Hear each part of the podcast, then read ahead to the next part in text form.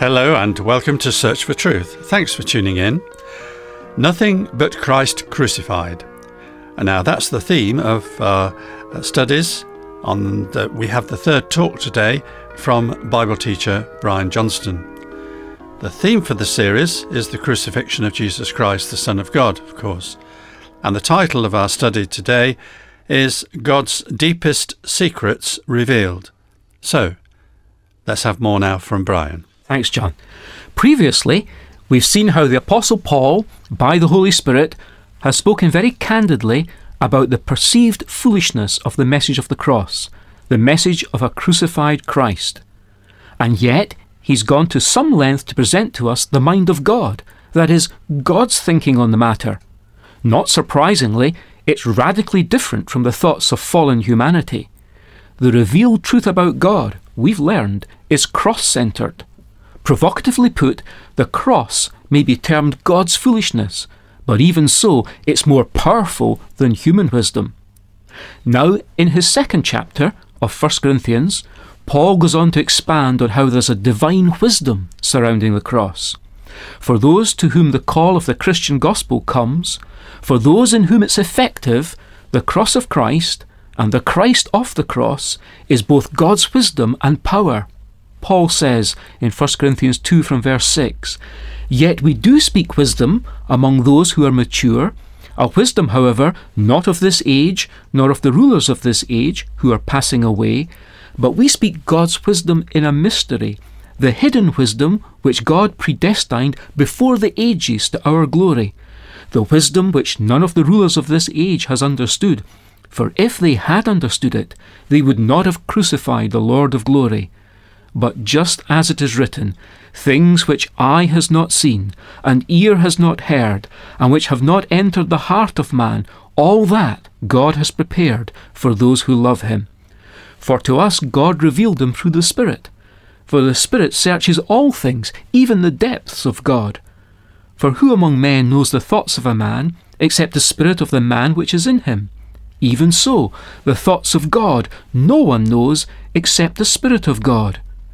Now we have received not the Spirit of the world, but the Spirit who is from God, so that we may know the things freely given to us by God, which things we also speak, not in words taught by human wisdom, but in those taught by the Spirit, combining spiritual thoughts with spiritual words.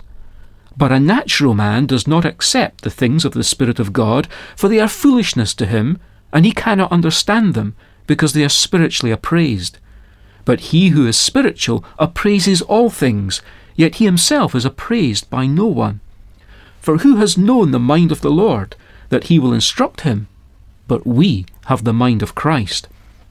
Here's the key, the only key to unlocking the meaning of the cross of Christ. It is to be possessed of and educated by God's own Spirit, the mysteries of which the Bible speaks, and the cross is one of them for the message of the cross has just been described as God's wisdom in a mystery. Bible mysteries are not impenetrable mysteries, being the type of conundrum which defies the human mind to solve. Bible mysteries are in fact open secrets. They are in fact easy to accept once the Holy Spirit enlightens us using the biblical text. Having considered in the previous chapter how the cross of Christ, this great oxymoron of a crucified Messiah, is total foolishness from the point of view of human wit and intellect, Paul now proceeds to say that his preaching of the cross is God's wisdom, but only among those who are mature. His use of the term mature has stirred some debate, because he's in the middle of writing a corrective letter to the Corinthian believers, critiquing them for their worldliness and emotional immature behaviours among themselves. So then, does this singular reference to the mature single out a very few of them who were not like the rest of the believers at Corinth?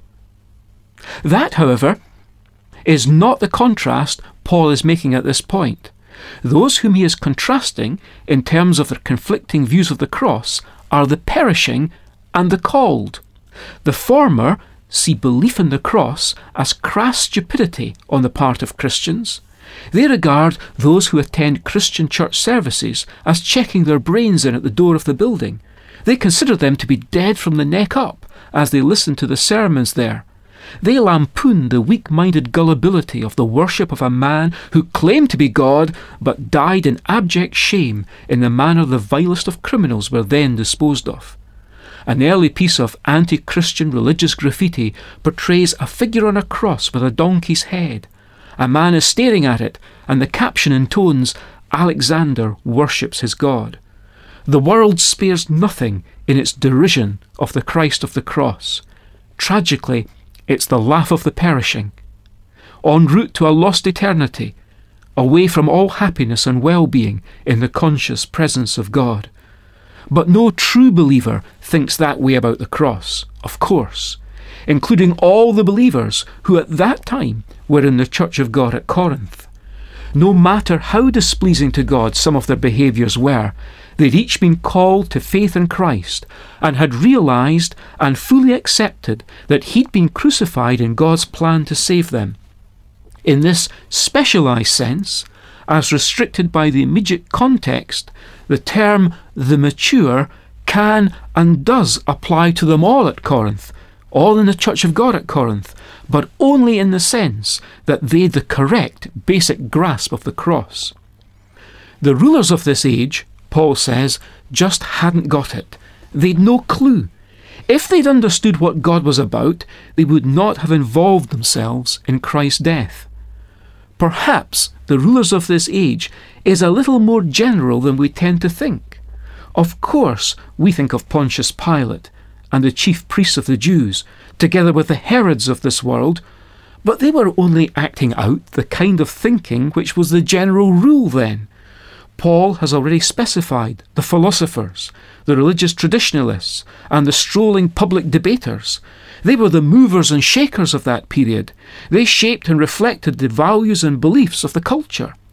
It's possible that Paul has them again equally in his sights as the rulers of this age, somewhat like the celebrity icons and media moguls of today who champion and epitomize worldly thought. Paul then speaks about those who are spiritual. Again, Paul will begin to sharpen up definitions of this word as the letter progresses, and he's compelled later in the letter to deal with an altogether distorted view of spirituality which held sway among some of those in the Church of God at Corinth. But here, in chapter 2, I suggest, spiritual simply serves to differentiate them from those who are referred to as natural, which is all those who don't have the Spirit of God living in them. In other words, all non believers. Let's come now to consider those words from this section which we often hear at Christian funerals. Paul says, But just as it is written, things which eye has not seen and ear has not heard, and which have not entered the heart of man, all that God has prepared for those who love him. For to us God revealed them through the Spirit, for the Spirit searches all things, even the depths of God. For who among men knows the thoughts of a man, except the spirit of the man which is in him? Even so, the thoughts of God no one knows except the Spirit of God. Now we have received not the Spirit of the world, but the Spirit who is from God, so that we may know the things freely given to us by God. Often we get the impression, at least, that this is a, a future revelation when we see the Lord. But once again, we need to double check the context. It plainly talks about us knowing the things God has freely given us. And that's now, because God has already given us His Spirit, who now lives in us for this very purpose. What's more, this is a cross centered revelation of God's truth. What's revealed now to us is something which the natural person cannot accept. But by contrast, we who are spiritual, having God's Spirit residing within us, have been appraised of these things. We've been informed of them. Who can appreciate what God has done at the cross? Precisely those who have God's Spirit living in them to give them this knowledge. We're told that the Spirit searches the deep things which belong to God. It's not that the Spirit has to search in order to inform himself, not at all, because this section, in fact, is one which shows us that the Spirit is fully God. The Spirit searches here the depths of God in order to reveal them to us. It's for our benefit He searches. and the truth about God is fathomed at the cross. The famous astronomer Johannes Kepler, who was the first to formulate the three laws of planetary motion, said that through studying the heavens and deciphering these laws of motion of the celestial bodies, he was thinking God's thoughts after him.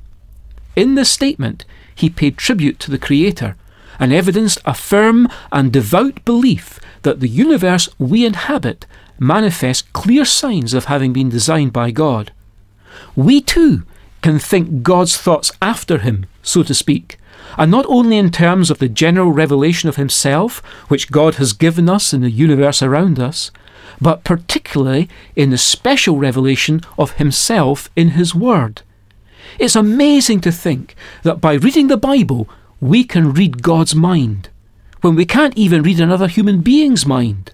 The difference is, God has given us His own Spirit to live inside each and every true Christian believer and He is the one who inspired the Bible, where we can read all that God wants us to know, and indeed all that we need to know. In contrast to the view of the intellectual skeptic, it's the believer who knows more than they do in matters of faith. For this reason, which Paul states, because profanity can't understand holiness, but the godly can understand evil and wisely choose to avoid it.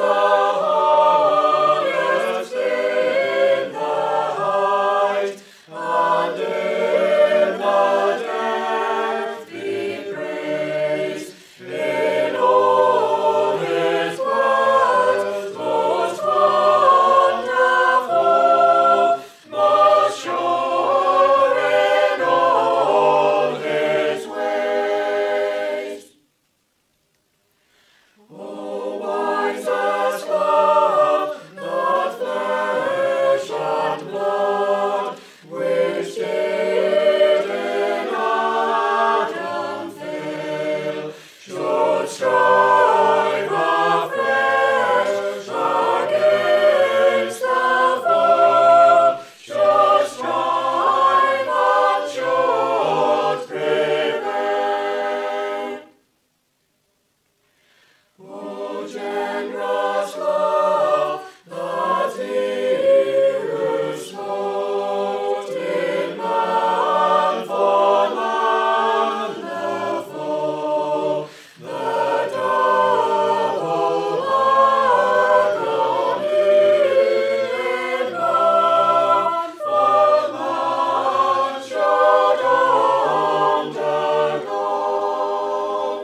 time is almost gone, but I'll just mention the booklet, which, uh, as usual, is uh, available to accompany this series.